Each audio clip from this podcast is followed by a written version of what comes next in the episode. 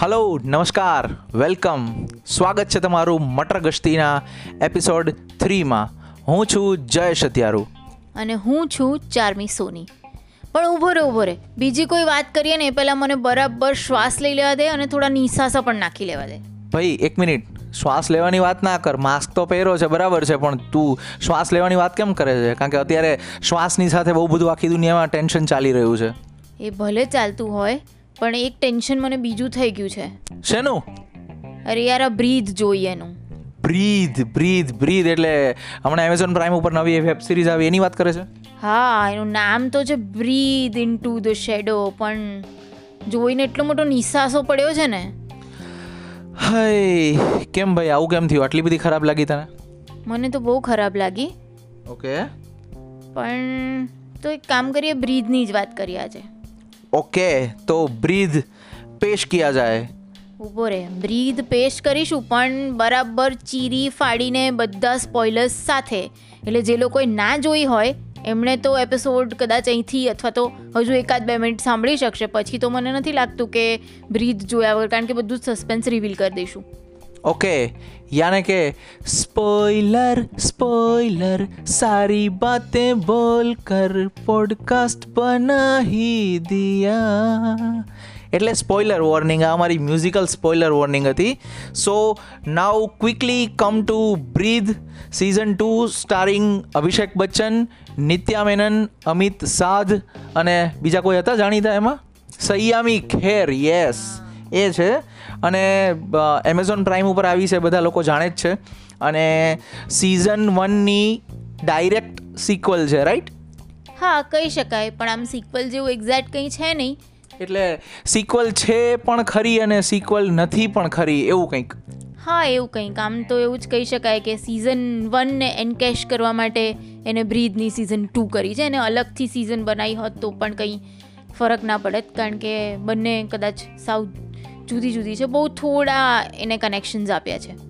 Yes actually એ લોકો છે ને બ્રીધનું નામ આપીને થોડાક ફસાઈ ગયા છે અને એની વાતની, એટલે એ વાતની એ લોકોને પણ ખબર છે. એટલે જ એ લોકોએ લાસ્ટ સિઝનમાં બ્રીધ જે સેન્ટ્રલ થ્રીમ હતી, કે ભાઈ માધવન સેન્ટ્રલ કેરેક્ટર હતું અને માધવનના દીકરાને ઇમિડિયેટલી ડબલ લંગ ટ્રાન્સપ્લાન્ટની જરૂર છે અને he was short of breath એટલા માટે એનું નામ બ્રીધ હતું. અહીંયા એવું કંઈ નથી. અહીંયા બ્રીધ ખાલી આપણા માટે જ છે, જે નિશાસા તરીકે બહાર આવે છે.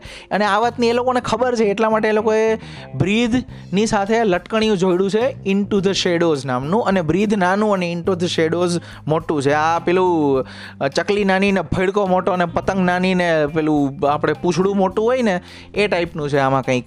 અને આમાં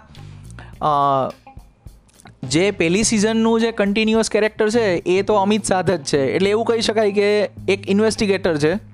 એની લાઈફમાં આવેલા આ બે કેસ છે કે પહેલી સિઝનમાં આ પિતા હતો કે જે પોતાના બાળકનો જીવ બચાવવા માટે મર્ડર્સ કરતો હતો. અને આ સિઝનમાં પણ એવું જ છે કે પોતાની દીકરીનો જીવ બચાવવા માટે એને મર્ડર્સ કરવા પડે છે. એટલે એ જોવા જાઉં એ રીતે, તો બંનેની એક આ એક લાઈન દોરી કોમન છે બેમાં લસા કોમન છે રાઈટ હા એટલે બસ બે વસ્તુ કોમન એક તો ઇન્સ્પેક્ટર કોમન ઇન્સ્પેક્ટરનો આસિસ્ટન્ટ સબ ઇન્સ્પેક્ટર કોમન અને બાકી આજ કે તમે તમારા બાળકનો જીવ બચાવવા માટે એક પિતા ક્યાં સુધી જઈ શકે? હા યસ હાઉ ફાર ઓકે આ બધા આપણા પોલીસવાળાઓને આમ એક સાઇડ કિક જોઈએ અને સાઇડ કિકે પાછો આમ જોઈએ. નહીં પેલો પણ આ આ કામલે સારો છે. ઋષિકેશ ઋષિકેશ જોશી કદાચ નામ છે જો સરનેમમાં ના ભૂલતો પણ કાટેકર વોઝ કાટેકર. હે.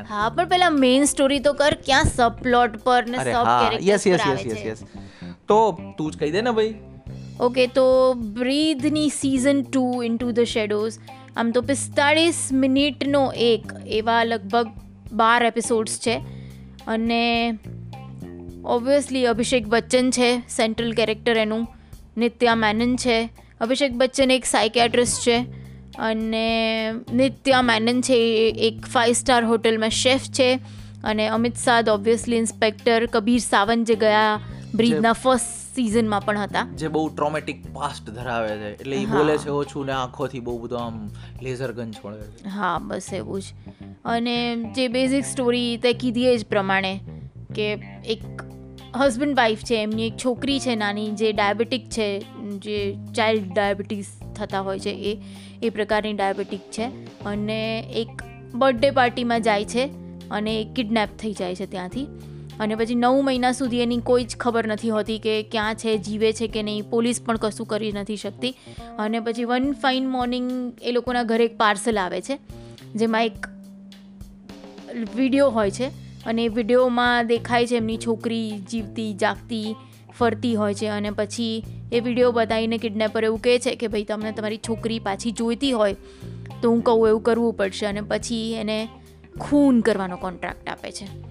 કે ભાઈ તને તારી છોકરી પાછી જોઈતી હોય તો આ એક વ્યક્તિ છે, એનું તું ખૂન કર. અને ત્યાંથી સ્ટોરી શરૂ થાય છે કે ભાઈ કોણ છે એને કોણે આ આપ્યું ને કઈ રીતે ખૂન કરવા ને કઈ રીતે એને સોલ્વ કરવું. અચ્છા, પેલું તું હમણાં ગિફ્ટવાળી વાત કરી ને કે એ લોકોને ઘરે એક બોક્સ આવે છે અને બોક્સની અંદરથી આઈપેડ જેવું નીકળે છે અને અંદર એક વીડિયો હોય છે જેમાં બધા ઇન્સ્ટ્રક્શનો જ્યારે પહેલી વાર એ લોકોને ખબર પડે છે કે એમની દીકરી તો જીવતી છે. એવું મને એક હોલિવૂડ મૂવી યાદ આવી ગયું કેમેરોન ડિયાસનું મૂવી હતું ધ ગિફ્ટ નામનું. કે પર્સનલ પ્રોબ્લેમ્સથી પીડાતું હોય એક ફેમિલી અને એ લોકોને વન ફાઇન ડે એ લોકોને એક ગિફ્ટ મળે છે. એ ગિફ્ટમાં આવી જ કંઈક ગિફ્ટ હોય છે.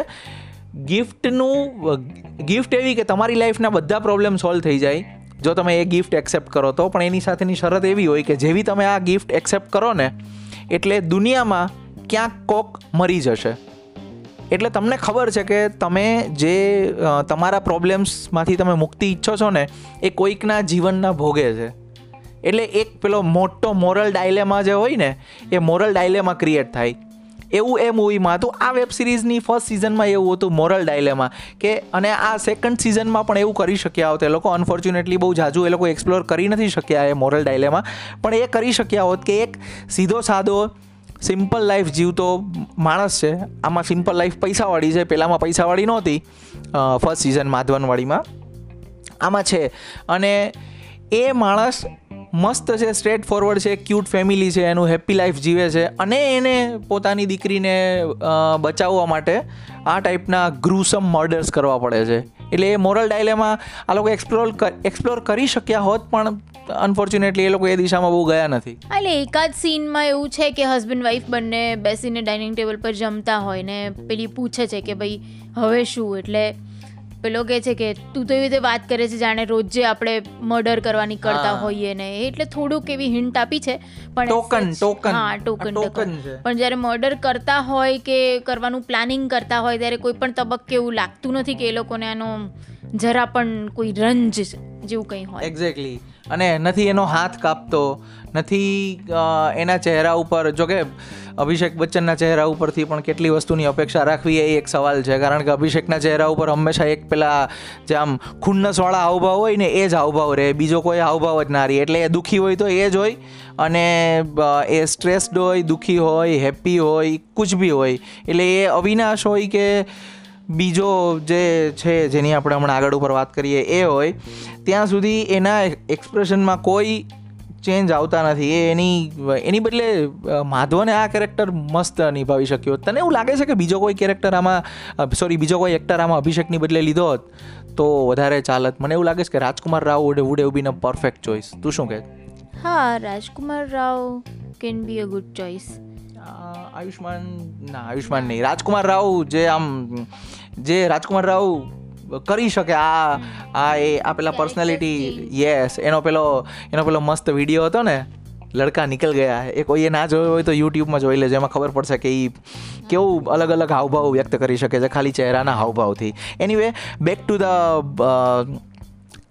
main story line તો અભિષેક બચ્ચન એની દીકરીને બચાવવા માટે કઈ હદ સુધી જાય છે? એ લગભગ બીજા ત્રીજા બીજા કે ત્રીજા એપિસોડથી આઈ ગેસ ચાલુ થઈ જાય છે રાઈટ અને પછી ચોથા એપિસોડથી એ લોકો પાળ પીટવાનું ચાલુ કરી દે છે અને પાંચમા એપિસોડથી તો સંપૂર્ણપણે પાળ પીટી દે છે રાઈટ હા એટલે પહેલા બે એપિસોડમાં સ્ટોરી બિલ્ડ થાય પછી ઇન્સ્પેક્ટર તરીકે કબીર સાવંત જે મુંબઈથી દિલ્હી ટ્રાન્સફર લઈને આવે જે એના પછી કેસ સોલ્વ કરવા માટે એટલે એ આવે ત્યારે પહેલું ખૂન ઓલરેડી થઈ ગયું હોય થર્ડ એપિસોડની આસપાસ.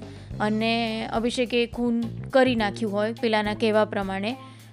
પણ એ ખૂન થાય પછી બીજા ખૂનની સુપારી અપાય એને કે ભાઈ હવે તું બીજું ખૂન કર, કારણ કે એ લોકોને તો એવું હોય કે હું એક ખૂન કરીશ પછી મારી છોકરી મને પાછી મળી જશે. પણ પેલો સેકન્ડ હત્યાનું એને પાર્ટ આપે છે કે ભાઈ હવે તું આને પણ માર.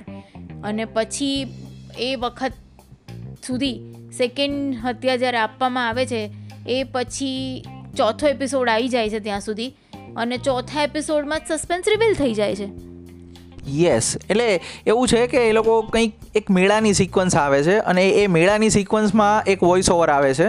હવે અભિષેક બચ્ચનની દીકરી એ બાય ધ વે એ જે દીકરીનું કે સંતાનનું કેરેક્ટર જે એ લોકો જે કલાકાર પકડે ને, એ એ લોકો એવું આમ શક્ય એટલું વધારે ક્યુટ અને ઇનોસન્ટ એ લોકો સિલેક્ટ કરે જે ફર્સ્ટ સિઝનમાં હતું. અને એની સાથે કંઈક ખરાબ થવાનું હોય ને, એટલે આપણી ઇમોશન્સ એની સાથે ઓટોમેટિકલી વ્યુઅર તરીકે જોડાઈ જાય. એટલે આપણે અંદરથી પણ એવું ઈચ્છવા માંડીએ કે યાર પ્લીઝ આને કશુંક ના થવું જોઈએ.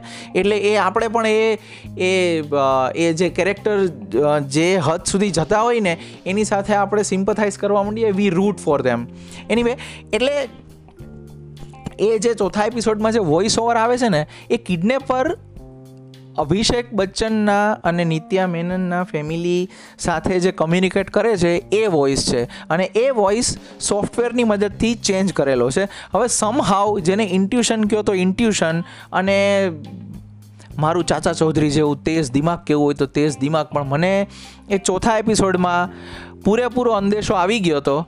અને મેં ચારમિત અને વોટ્સએપમાં મેસેજ કરીને પણ કહેલું ઇફ યુ રિમેમ્બર કે હું અત્યારે એક્ઝેક્ટ આ જગ્યાએ પહોંચ્યો છું અને મારી ઇન્ટ્યુશન એવું કહી રહી છે કે અભિષેક બચ્ચન આ સસ્પેન્સમાં સામેલ છે. ઓકે આપણે આગળ સ્પોઇલર વોર્નિંગ આપી દીધી છે, એટલે આપણને પાપ નહીં લાગે લાગે ભાગે લોહીની ધાર. આપણા ઉપર નામ નહીં. રાઈટ એટલે મને ચોથા એપિસોડના એ વોઇસ ઓવરમાં ખબર પડી ગઈ હતી કે અભિષેક બચ્ચન પોતે જ કિડનેપર છે અને એ સમહાવ આ વસ્તુ કરી રહ્યો છે. હવે ત્યારે મેં એવી બે શક્યતાઓ પણ આપેલી કે either Abhishek Bachchan split personality ટાઈપના કોઈ સાયકોલોજીકલ ડિસઓર્ડરથી પીડાઈ રહ્યો છે, અથવા પછી એ આઉટ એન્ડ આઉટ જુઠ્ઠાળો છે.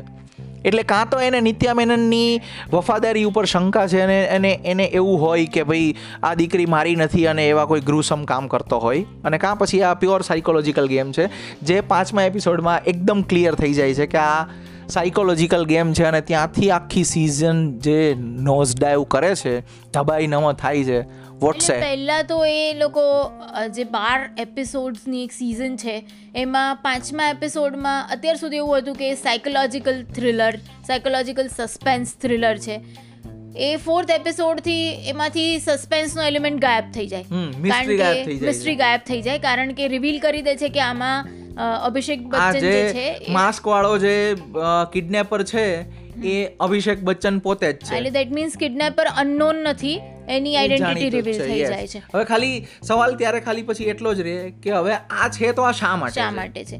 પણ એનો એનો જવાબ પણ એ લોકો ફિફ્થ એપિસોડથી જ આપવાનો શરૂ કરી દે છે કે ફિફ્થ એપિસોડથી જેવો અભિષેક બચ્ચનનું ફેસ રિવીલ કરે છે એ કિડનેપર તરીકે એની સાથે જ એ લોકો એની બેક સ્ટોરી શરૂ કરી દે છે. અને બેક સ્ટોરીમાં ખબર પડે છે કે અભિષેક બચ્ચનની અંદર એક સ્પ્લિટ પર્સનાલિટી છે. એટલે એના જ શરીરમાં બે પર્સનાલિટી રહે છે જે નાનપણથી છે.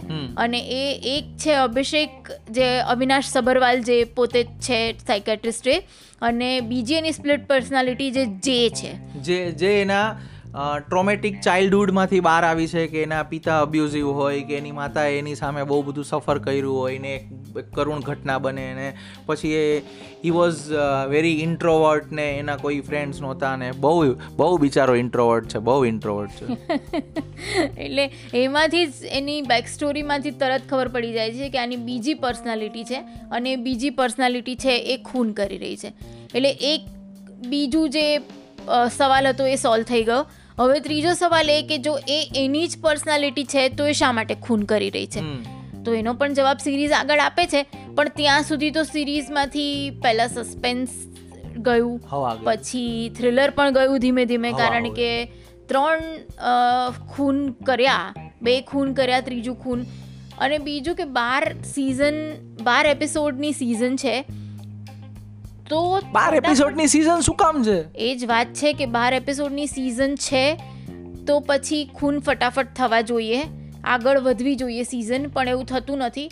અને પાંચમા છઠ્ઠા એપિસોડથી એમાં ઉમેરાય છે રાવણની ફિલોસોફી યા રાવણ કામ ક્રોધ મોહ અને શું છે આમ તો જાજા તો એ લોકો એક્સપ્લોર નહોતા કરી રહ્યા એટલે આપણે કંઈ ગણાવવાની જરૂર નથી. એટલે રાવણના દસ માથા છે એ દસ ઇમોશન્સ છે કે જે એની એના માટેની શક્તિઓ છે. અને આપણે એવું માનીએ છીએ કે રાવણની મજબૂરીઓ, લાચારીઓ કે જે, જેના કારણે રાવણ ધ્વસ્ત થઈ શકે. એના એ દસ જે માથા છે, એની ફિલોસોફી એમાં નાખી છે.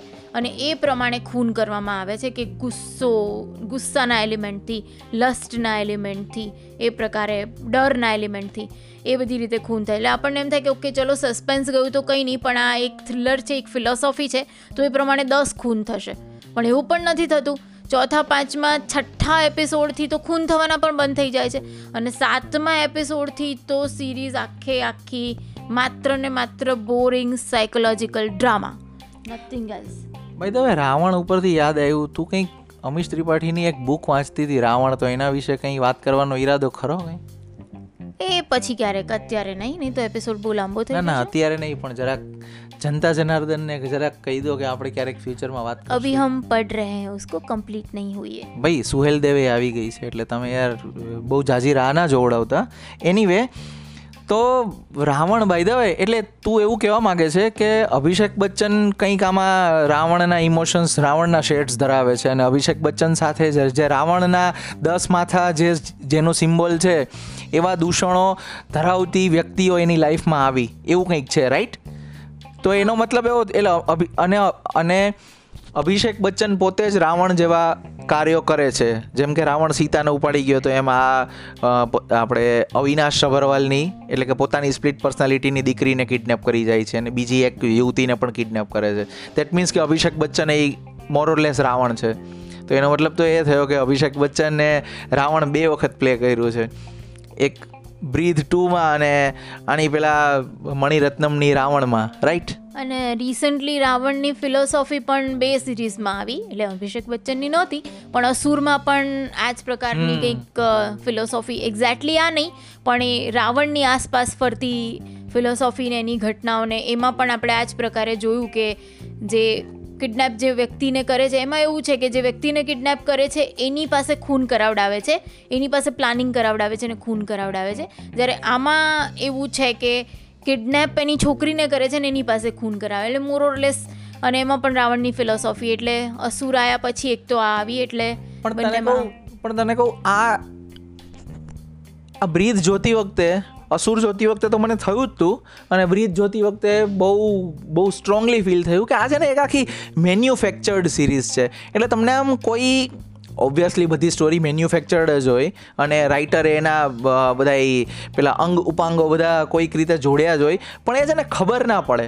એ એટલા બ્યુટિફુલી જેલ થયા હોય, જે પ્રોપરલી જેલ ના થયા હોય ને, એટલે તમને ખબર પડે કે ક્યાં એણે છે ને રંધા માર્યા છે, ક્યાં એણે વચ્ચે ફાચર મારી છે, ક્યાં ખીલ્લી મારી છે, ક્યાં એણે ધ્રોબા ખીલ્લી મારી છે રાઈટ એટલે આમાં છે ને ખબર પડી જાય છે. એટલે કેવું છે કે પેલા એક સસ્પેન્સ થ્રિલર સાયકોલોજીકલ થ્રિલરના જેટલા એલિમેન્ટ્સ હોય ને, પેલું એક અલગ ટાઈપનું માસ્ક હોય અનનોન પર્સનાલિટીઝ હોય શેડોઝ હોય સસ્પેન્સ હોય સાયકોલોજીકલ ગેમ્સ હોય બ્લેકમેલિંગ હોય કિડનેપિંગ હોય વીડિયો ટેપ્સ આવતી હોય તમારા ઘરમાં કે તમારા ગાડીમાં આવીને કોઈ અનનોન વસ્તુઓ મૂકી જતું હોય પછી મીડિયા એના પર લાંબા લાંબા એપિસોડ્સ કરતી હોય બધા જ એલિમેન્ટ અંદર ભભરાયા છે.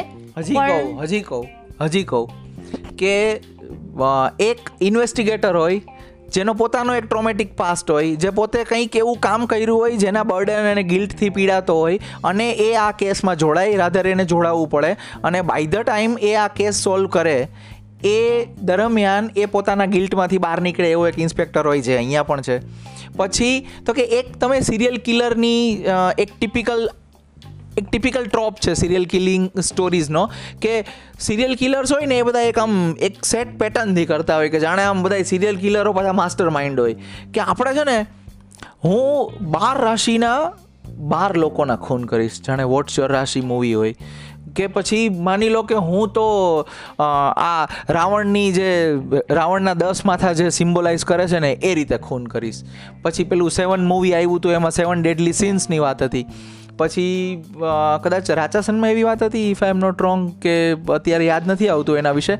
પણ એ ટિપિકલ એટલે એ એક ભભરાવી દીધું, કે એક એ થઈ ગયું. પછી તો કે હવે એક એવો માણસ લઈ લો, કે જે બહુ નોર્મલ લાઈફ જીવે છે અને એને એબનોર્મલ કામ કરવા પડે છે. અને પછી એની આજુબાજુ બધા ચિરકુટ ચિરકુટ કેરેક્ટર્સ બધા ભભરાવી દો, કે એક એની સિમ્પલ વાઈફ લઈ લીધી એક એને એક એનો સાઇડ કિક લઈ લીધો. પછી એક કોઈક અનનોન મિસ્ટીરિયસ સ્ત્રી લઈ લીધી. પછી એક કોઈક એના એટલે જે મેઇન કેરેક્ટર અથવા તો સાઇડ કેરેક્ટર પેરેલલ કેરેક્ટર્સ એની આડખીલી રૂપે કંઈક તમે હર્ડલ્સ નાખી દો, જેથી તમે સ્ટોરીને ગમે તે દિશામાં લઈ જઈ શકો ને, એવું તમને લૂઝ એન્ડ્સ મળે. વોટ્સએપ પણ એ લૂઝ એન્ડ્સ એટલા બધા લૂઝ થઈ ગયા કે સ્ટોરી આખી બોરિંગ થઈ ગઈ. અને જે કીધું ને કે બધા કેરેક્ટર્સના બેક સ્ટોરીઝ હોય, એના સબપ્લોટ્સ હોય, પણ એ એટલું બધું હાવી થઈ ગયું કે બધા કેરેક્ટર્સની બેક સ્ટોરીઝ જ આવવા માંડી. કેમ કે એક તો અભિષેક બચ્ચન પાસે જે ખૂન કરાવડાવવામાં આવ્યા છે એ બધા ક્યાંક ને ક્યાંક અભિષેક બચ્ચનના પાસ સાથે રિલેટેડ છે કે જે ભૂતકાળમાં એને કોઈક ને કોઈક રીતે એમણે નુકસાન પહોંચાડ્યું હોય જાણે અજાણે. અને એનો બદલો લેવા માટે એ જે અભિષેકની સ્પ્લિટ છે પર્સનાલિટી એ એના ખૂન એની પાસે કરાવડાવે છે. એટલે એ જે આખો સપ્લોટ છે એ જે આખા એના બેક સ્ટોરીઝ છે એ બધું એની સાથે જોડાયેલું છે. અને જે જે લોકોના ખૂન કરે છે એની પણ જે બેક સ્ટોરી એની સાથે જોડાયેલી છે એ પણ બહુ લાંબા લાંબા ટાઈમ લીધો હા બહુ એના પણ ટાઈમ લીધો છે. અને પાછા જે નાના નાના કેરેક્ટર્સ છે જે નાના એકદમ પેલા કેરેક્ટર્સ છે કે જેની બેક સ્ટોરીની કોઈ જરૂર નથી એવા કેરેક્ટર્સની પણ બેક સ્ટોરીઝ નાખી છે. હા જેમ કે આ જે પેલું આ સિરીઝનો જે કાટેકર છે અમિત શાહનો જે સાઇડ કિક છે હવે એ એની પણ એક જૂની કોલેજ કાર્ડની લવ સ્ટોરી કાઢી છે ને એ પણ પાછો ટાઈમ કન્ઝ્યુમ કરે છે. જોકે એક સીન મસ્ત હતો એમાં. એક જગ્યાએ એ આ સિરીઝનો જે કાટેકર છે એ પોતાની કોલેજ કાર્ડની ફ્રેન્ડ છે જે બંને વચ્ચે કંઈક કેમેસ્ટ્રી હતી અને કેમેસ્ટ્રી એ લોકોની બાયોલોજી ને ફિઝિક્સમાં કન્વર્ટ ના થઈ શકી અને આ ભાઈના લગ્ન થઈ ગયા અને લવ સ્ટોરી અધૂરી રહી ગઈ. એ અભિષેક બચ્ચનના સ્પ્લિટને, એટલે કે જેને સૈયામી ખેરનું જે કેરેક્ટર છે, જે એક કોલગલ છે, એની સાથે એક પેટ્રોલ પંપ કે એવી કોઈ સુપરમાર્કેટ ટાઈપની એક કોમન જગ્યાએ જોઈ જાય છે. અને એને ખબર નથી કે આ અભિષેક બચ્ચનનો સ્પ્લિટ છે, એટલે અવિનાશ સભરવાલનો સ્પ્લિટ છે. અને એ અવિનાશ તરીકે જેની સાથે વાત કરે છે, પેલો રિસ્પોન્ડ નથી કરતો અને એની ગાડી જતી રહે છે, ત્યારે એ પોતાની કોલેજની ફ્રેન્ડ્સને કહે છે કે આ જો આ આટલો જાણીતો સાયકેટ્રિસ્ટ છે, અવિનાશ સભરવાલ, અમને આ સિરિયલ કિલરના કેસમાં મદદ કરી રહ્યો છે. અને એ અત્યારે બીજા જ, એની એક પત્નીએ છે ઘરે. અને એ અત્યારે બીજા જ એક કેસમાં અત્યારે ઈતર પ્રવૃત્તિ કરી રહ્યો છે. અને મજાની વાત એ છે કે એ એક્ઝેક્ટલી એ હવાલદાર પોતે, એટલે એ જે સબ ઇન્સ્પેક્ટર છે સોરી મેં હાયરાર્કીમાં મેં સબ કર્યું, એ એક્ઝેક્ટલી એ વખતે એ જ કરી રહ્યો છે. અને એ જે એની કોલેજ ફ્રેન્ડ છે એ બે એકબીજાની સામું જુએ છે અને એક જ સેકન્ડમાં બંને સમજી જાય છે કે આપણે આ જ કરી રહ્યા છીએ અને એનો ટ્રેક ત્યાં જ પૂરો થઈ જાય છે. It was one of the most beautiful scenes in this series એવી સટલટી આખી સિઝનમાં ક્યાંય નથી. એટલે બાકી તો લોજિકના પણ એટલા બધા અભાવ છે. ઊભી રહે ઊભી રહે. લોજિકની વાત ઉપર આવીએ ને એ પહેલાં હું મારું જે અંદરથી જે ખુજલી છે ને જે સ્ટોરી ટેલિંગવાળી એ હું જરાક ખણીને શાંત કરી લઉં કે આ લોકોએ છે ને ચોથા એપિસોડ અને પાંચમા એપિસોડથી સસ્પેન્સ મિસ્ટ્રી રિવીલ કરીને જે આખી સ્ટોરીની પાળ પીટી નાખીને, એના કરતાં એ લોકોએ કાર્તિક કોલિંગ કાર્તિકવાળા જ ટ્રેક ઉપર લઈ ગયા હોત આ સિરીઝને અને એને એ જ રીતે રાખી હોત કે અભિષેક બચ્ચન એટલે કે અવિનાશ સભરવાલ સાયકાઇટ્રિસ્ટની દીકરી કિડનેપ થાય છે. કોણે કિડનેપ કરી છે ખબર નથી. એક મિસ્ટીરિયસ વોઇસવાળો માણસ એની પાસે મર્ડર કરાવી રહ્યો છે અને એક ઇન્વેસ્ટિગેટર અમિત સાધ એ આ કેસ ઓવરસી કરી રહ્યો છે અને અભિષેક બચ્ચન સાયકાઇટ્રિસ્ટ હોવાના નાતે આ કેસ ડીકોડ કરવામાં એની હેલ્પ કરી રહ્યો છે. અને એ પોતે જ ઇન્વેસ્ટ પોલીસ ઇન્વેસ્ટિગેટર સાથે મળીને કેસ સોલ્વ કરે છે. અને છેક છેલ્લે ખબર પડે છે એને ખુદને પણ કે આ કિડનેપિંગ પાછળ તો હું જ જવાબદાર હતો. એટલે કે મારું જ જે અડધું દિમાગ છે એ જવાબદાર હતું. તો આખી સિઝન વધારે ઇન્ટરેસ્ટિંગ બનત અને છેક સુધી એક રસ જળવાઈ રહેત. આમાં એ લોકોએ એવું કશું જ નથી કર્યું. એકચ્યુઅલી એ લોકો અનરિલાયેબલ નેરેટરની દિશામાં આખી લઈ ગયા હોત, લઈ શક્યા, લઈ જઈ શક્યા હોત. એવું અનફોર્ચ્યુનેટલી એવું થયું નથી. જેમ કે અનરિલાયેબલ નેરેટર કોઈને ના ખબર હોય તો ભાઈ માન લો કે આપણે જે પાત્રની આંગળી પકડીને વાર્તામાં આગળ જતા હોઈએ, એ પાત્ર જ તમને મિસલીડ કરતું હોય દર્શકોને. અને પછી છેલ્લે આપણને ખબર પડે દર્શક તરીકે કે સાલું આપણે તો મૂર્ખ બની ગયા. આપણે તો એ પાત્રની આંખે જોતા હતા. જેમ કે રસેલ ક્રો વાળું બ્યુટીફુલ માઇન્ડ છે, કે લિયોનાર્ડો દી કે પ્રિયો વાળું શટર આઇલેન્ડ છે, કે આપણે ત્યાં હમણાં કે કે મેનનવાળી વોટકા ડાયરીઝ આવી હતી, કે બહુ વર્ષ પહેલાં વિવેક અગ્નિહોત્રીએ ચોકલેટ બનાવી હતી ઇરફાન અને સુનિલ શેટ્ટી ને એ બધા સ્ટારર જે અગેઇન હોલિવૂડની યુઝ્યુઅલ સસ્પેક્ટ્સ ઉપરથી હતી. એ બધા અનરિલાયેબલ નેરેટરવાળી સ્ટોરીના એક્ઝામ્પલ્સ છે. એવું આમાં એ લોકો કરી શક્યા હોત લેકિન નિસાસો અફસોસ લોજિક તો બેઝિક લોજિક નો જ પ્રોબ્લેમ છે તો પછી કેવી રીતે આ અનરિલાયેબલ નેરેટર સુધી આવે? યસ એક તો મને સૌથી જે મોટું પ્રશ્ન એ થયો કે પહેલાં જ નાનપણનું જ્યારે અભિષેક બચ્ચનનું ફ્લેશબેક બતાવે છે એની બેક સ્ટોરી બતાવે છે એમાં એવું કહે છે કે અવિનાશ સબરવાલ જે છે મેઇન કેરેક્ટર અભિષેકનું એ પોતે એટલું બધું નબળું અને એના નાનપણના ટ્રોમાથી એટલું બધું પીડિત છે કે એને પ્રોટેક્ટ કરવા માટે એની સ્પ્લિટનો જન્મ થાય છે. એના સ્પ્લિટનો જન્મ થાય છે જે જે છે. તો દેટ મીન્સ કે જે એને પ્રોટેક્ટ કરવા માટે એટલે જે પાવરફુલ છે. એટલે જે પાવરફુલ છે કારણ કે નાનપણમાં પણ એના જે ઇન્સિડન્ટ્સ બતાવે છે એમાં એવું બતાવે છે કે ભાઈ અભિષેકને બધા બુલી કરતા હોય તો જે એને પ્રોટેક્ટ કરવા માટે બધા સાથે ફાઇટ કરે બધા સાથે લડે.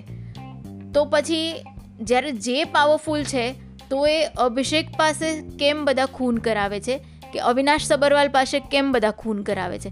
કારણ કે અવિનાશ સબરવાલ તો એક નોર્મલ માણસ છે અને એને પોતાને નથી ખબર કે મારી અંદર કોઈ બીજી પર્સનાલિટી છે. કે હું આટલો પાવરફુલ છું. હા પણ જેને ખબર છે કે એ કોના શરીરમાં રહે છે અને એ કોનો સ્પ્લિટ છે. યસ એટલે એને બધી જ ખબર છે. પેલાને કશી જ નથી ખબર. અને જો અભિષેકના એટલે કે અવિનાશ સબરવાલના પાસ્ટમાં બનેલી ઘટનાઓનો બદલો એણે લેવાનો છે કે એ લોકોને મારીને એનું પાસ્ટ ક્લિયર કરવાનો છે. તો પછી એ જે પોતે કેમ નથી કરી લેતો? એને એના માટે અભિષેક બચ્ચન એટલે અવિનાશ સબરવાલ પાસે ખૂન કરવાની શું શા માટે જરૂર છે? એટલે એ એક પોઈન્ટ છે.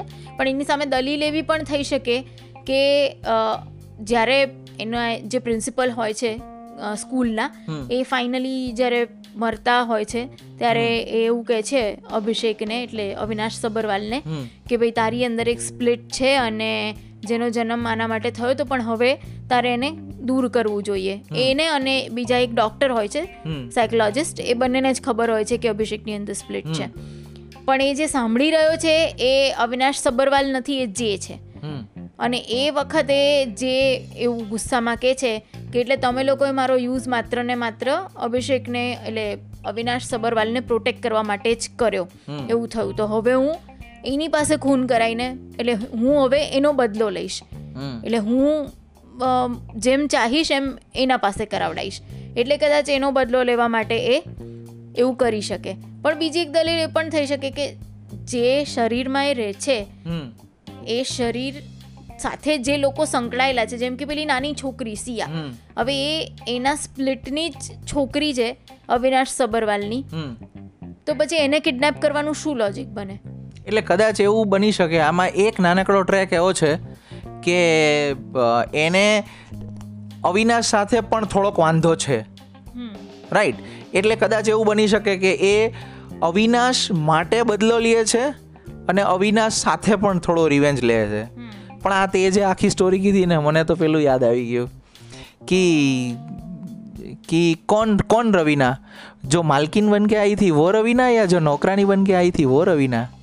મતલબ મેં જો હું વો મેં હું યા મેં ભી વો હું જો મેં નહીં હું મેં કોણ હું? સ્માર્ટ બોય કન્ફ્યુઝન તને થઈ રહ્યું છે પણ જે અભિષેકના શરીરમાં બે સ્પ્લિટ પર્સનાલિટીઝ રહે છે એની આસપાસ રહેવાવાળાને ક્યારે એવું કન્ફ્યુઝન નથી થયું. મને એ જ સવાલ થયો કે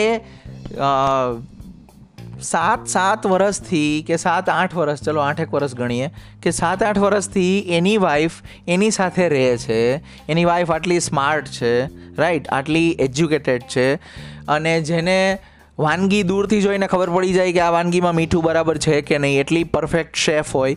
તો એને ખબર ના પડે કે there is something wrong with my husband એટલે અભિષેક બચ્ચન એનું કેરેક્ટર એ ગમે ત્યારે, મન પડે ત્યારે પેલું બની જાય કે ભાઈ આજ ગુંગે છે ને આજ અંધે ટાઈપનું કે અત્યારે એ જે છે ને અત્યારે અવિનાશ છે, એ મન પડે ત્યારે સ્વિચ ઓવર થઈ શકે. એની આખી સ્વિચ ઓવર થાય એટલું નહીં, એનું આખું ફિઝિકલ ચાલ ઢાલ બદલાઈ જાય. એ લિમ્પ કરવા, જે લિમ્પ કરે છે, અવિનાશ સભરવાલ લિમ્પ નથી કરતો. અને જે છે, એ પેલું રામગોપાલ વર્માએ સરકારમાં શીખવું હતું એવી રીતે આંગળી ફેરવ્યા કરે છે, આ નથી કરતો. આ કંઈક પેલું મોઢું પેલું માય નેમ ઇઝ ખાનના શાહરૂખવાળા સિન્ડ્રોમની જેમ કોઈની આંખમાં આંખ નાખીને નથી જોતું. તો એ પ્રકારનું ઓડ બિહેવિયર એવું સાત વર્ષમાં ક્યારેય બહાર જ નહીં આવ્યું હોય. પેલીને ક્યારેય એવી શંકા જ નહીં કહી હોય બંને વચ્ચે ક્યારેય ઝઘડો નહીં થયો હોય.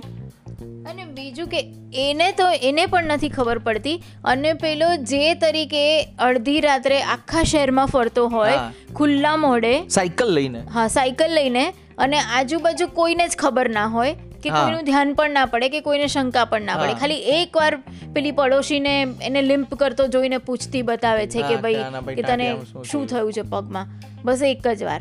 બાકી આખી સિરીઝમાં ક્યાંય કોઈ શંકા કશું જ નહીં. અને જ્યારે ક્લાઇમેક્સ આવવાનો હોય ત્યારે નિત્યા મેનનને શંકા જાય અચાનકથી. એની વાઈફને આભા.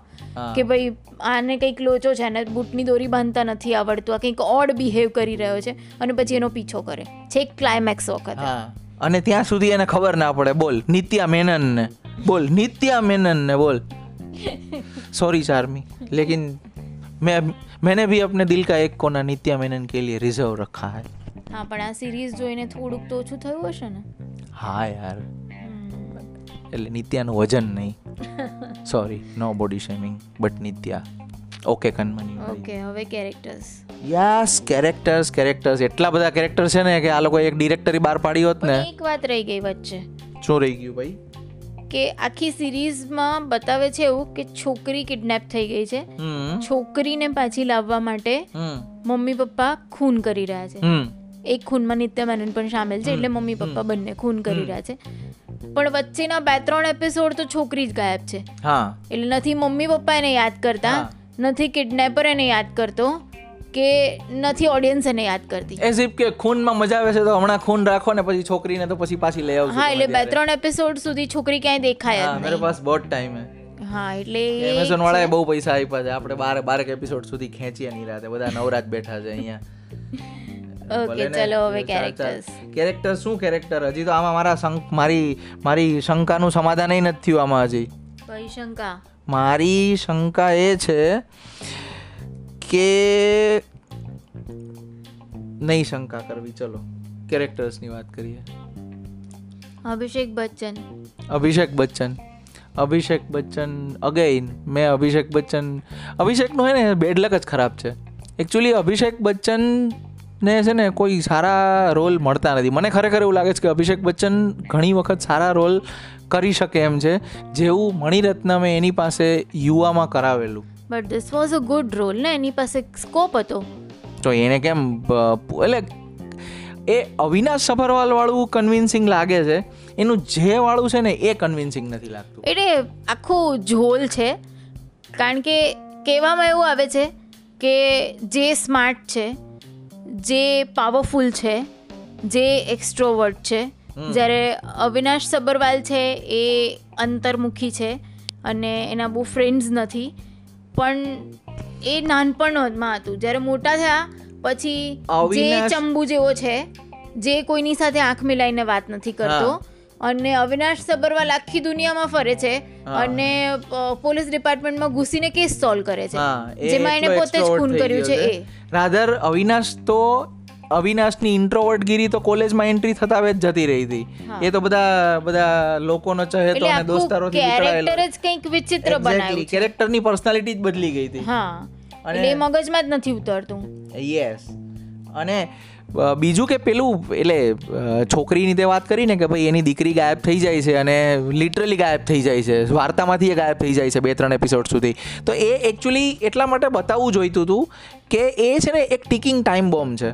કે તમને ખબર છે કે આ ટાઈમ બોમ્બ ગમે ત્યારે ફાટશે, કંઈક આ કેસ ઝડપથી પૂરો કરવાનો છે. એનાથી વાર્તામાં, આ પ્રકારની વાર્તામાં એક સેન્સ ઓફ અર્જન્સી આવે.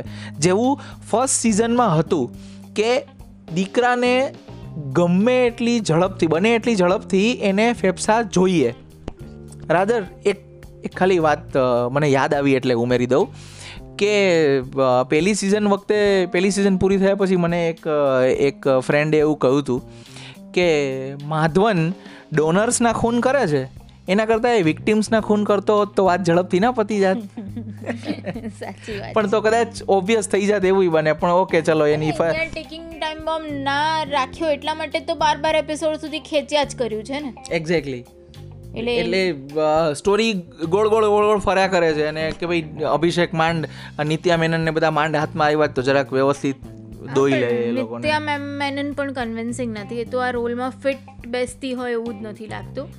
એ બંને વચ્ચેની મને કોઈ કેમિસ્ટ્રી જ ના લાગી. બે પતિ પત્ની જ નથી લાગતા. બે હસબન્ડ વાઈફ હોય એવું પણ નથી લાગતું. બંને એક છોકરીના પેરેન્ટ છે એવું પણ નથી લાગતું.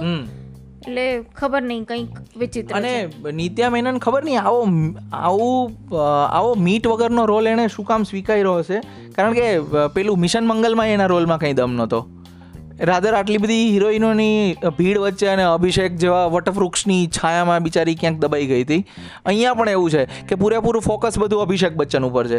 પેલીના ભાગ્યે ખાલી એક જ મર્ડર વખતે સિગ્નિફિકન્ટ સ્ક્રીન ટાઈમ આવે છે. બાકી એની પાસે સિગ્નિફિકન્ટ સ્ક્રીન ટાઈમ પણ નથી. દિમાગ ચલાવવાનું તો આવતું જ નથી એના ભાગે. અને એ મર્ડર બી જેમ અભિષેક કે છે એમ એ ખાલી ઇમ્પ્લિમેન્ટ કરે છે એટલે શી ઇઝ લાઈક અ કઠપુતલી હા એટલે કશું જ નથી એના હાથમાં. બટ અમિત સાદ ઇઝ ગુડ અમિત સાદ is good Amit Saad is good Amit સાદના Amit સાદનું કેરેક્ટર એકચ્યુઅલી અવિનાશ સભરવાલ ટાઈપનું છે, કે જે ઇન્ટ્રોવર્ટ છે, કશું બોલતો નથી, અને જે પોતાની આંખોથી વધારે વાત કહે છે. આપણને એવું લાગે છે કે આની આંખ છે ને રડાર જેવી છે. સતત ચારે બાજુ ફરતી રહે છે, જોતી રહે છે નોટ કરતી રહે છે, અને ગમે ત્યારે એ જે નોટ કરેલી ઇન્ફોર્મેશન છે ને, એનો ઉપયોગ કરશે. અને he is like a active volcano નહીં એક્ટિવ નહીં. સુષુપ્ત જ્વાળામુખી છે. આ ગમે ત્યારે ફાટશે. અને એ ગમે ત્યારે ફાટે છે કારણ કે એ શોર્ટ ટેમ્પર્ડ છે. અને એ શોર્ટ ટેમ્પર્ડને કારણે જેણે એક એક એક ઓપરેશન વખતે શૂટઆઉટ વખતે એક છોકરીને ભૂલથી ધક્કો મારી દે છે અને એ છોકરી પેરાપ્લેજિક થઈ જાય છે. અને એની પણ બેક સ્ટોરી આમાં હા એની એની બેક સ્ટોરી છે. શું નામ છે એનું? એના કેરેક્ટરનું મેઘના. મેઘના હા રે. પેલી જબ્બી મેટની ગીતની જેમ ચપડ ચપડ ચપડ ચપડ. આટલું બધું પોઝિટિવ કોઈ કઈ રીતે હોય શકે? પોઝિટિવિટીના પાવડર આવે છે?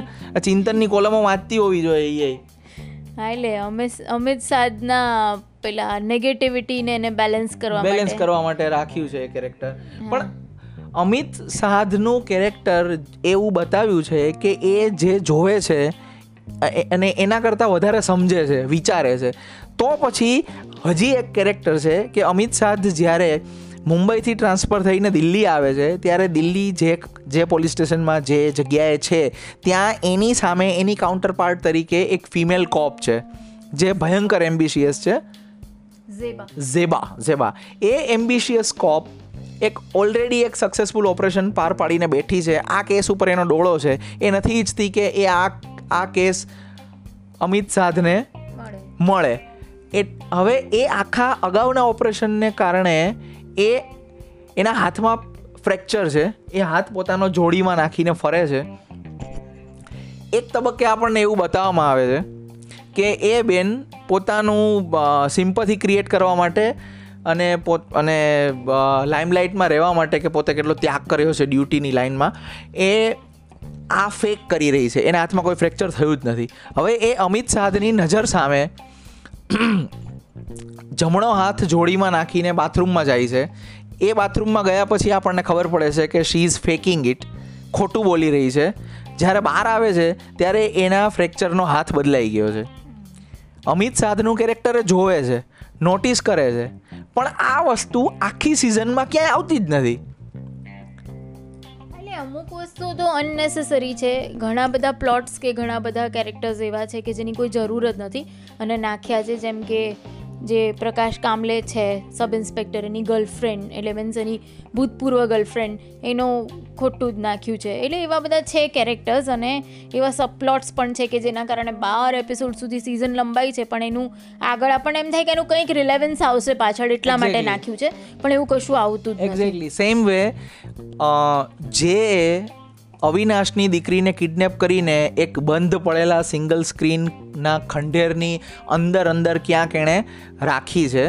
અને એમાં એણે આખો એક રૂમ ક્રિએટ કર્યો છે. હવે એની દીકરી હેવીલી ડાયાબિટીક છે અને એને પ્રોપર ઇન્સ્યુલિનને કેર મળી રહે એટલા માટે એણે એની પહેલાં એની પ્રિપેરેશન તરીકે એક મેડિકલ સ્ટુડન્ટને કિડનેપ કરી છે કે જેથી એ એની કેર આપી એની કેર કરી શકે, એને ઇન્જેક્શન આપી શકે, ઇન્સ્યુલિનના વોટેવર હવે એ મેડિકલ સ્ટુડન્ટ નીકળવા માટે બાથરૂમના અરીસાની પાછળની કે બાથરૂમની એક દિવાલમાં એ ટનલ જેવું ખોદે છે, જે ટિપિકલ પ્રિઝન એસ્કેપ મૂવીઝ હોય, એમાં જે જે સ્ટોરીઝ હોય છે, એ સેમ સ્ટોરી છે. પણ એ નીકળવા માટે આખી ટનલ ખોદે છે. ટનલ કોઈ પેલી એસીના વેન્ટમાં મળે છે અને ત્યાં અંદર જઈને જોવે છે, એ લોકો ટ્રાય કરે છે અને આગળ એનો કંઈ ઉપયોગ જ નથી આવતો.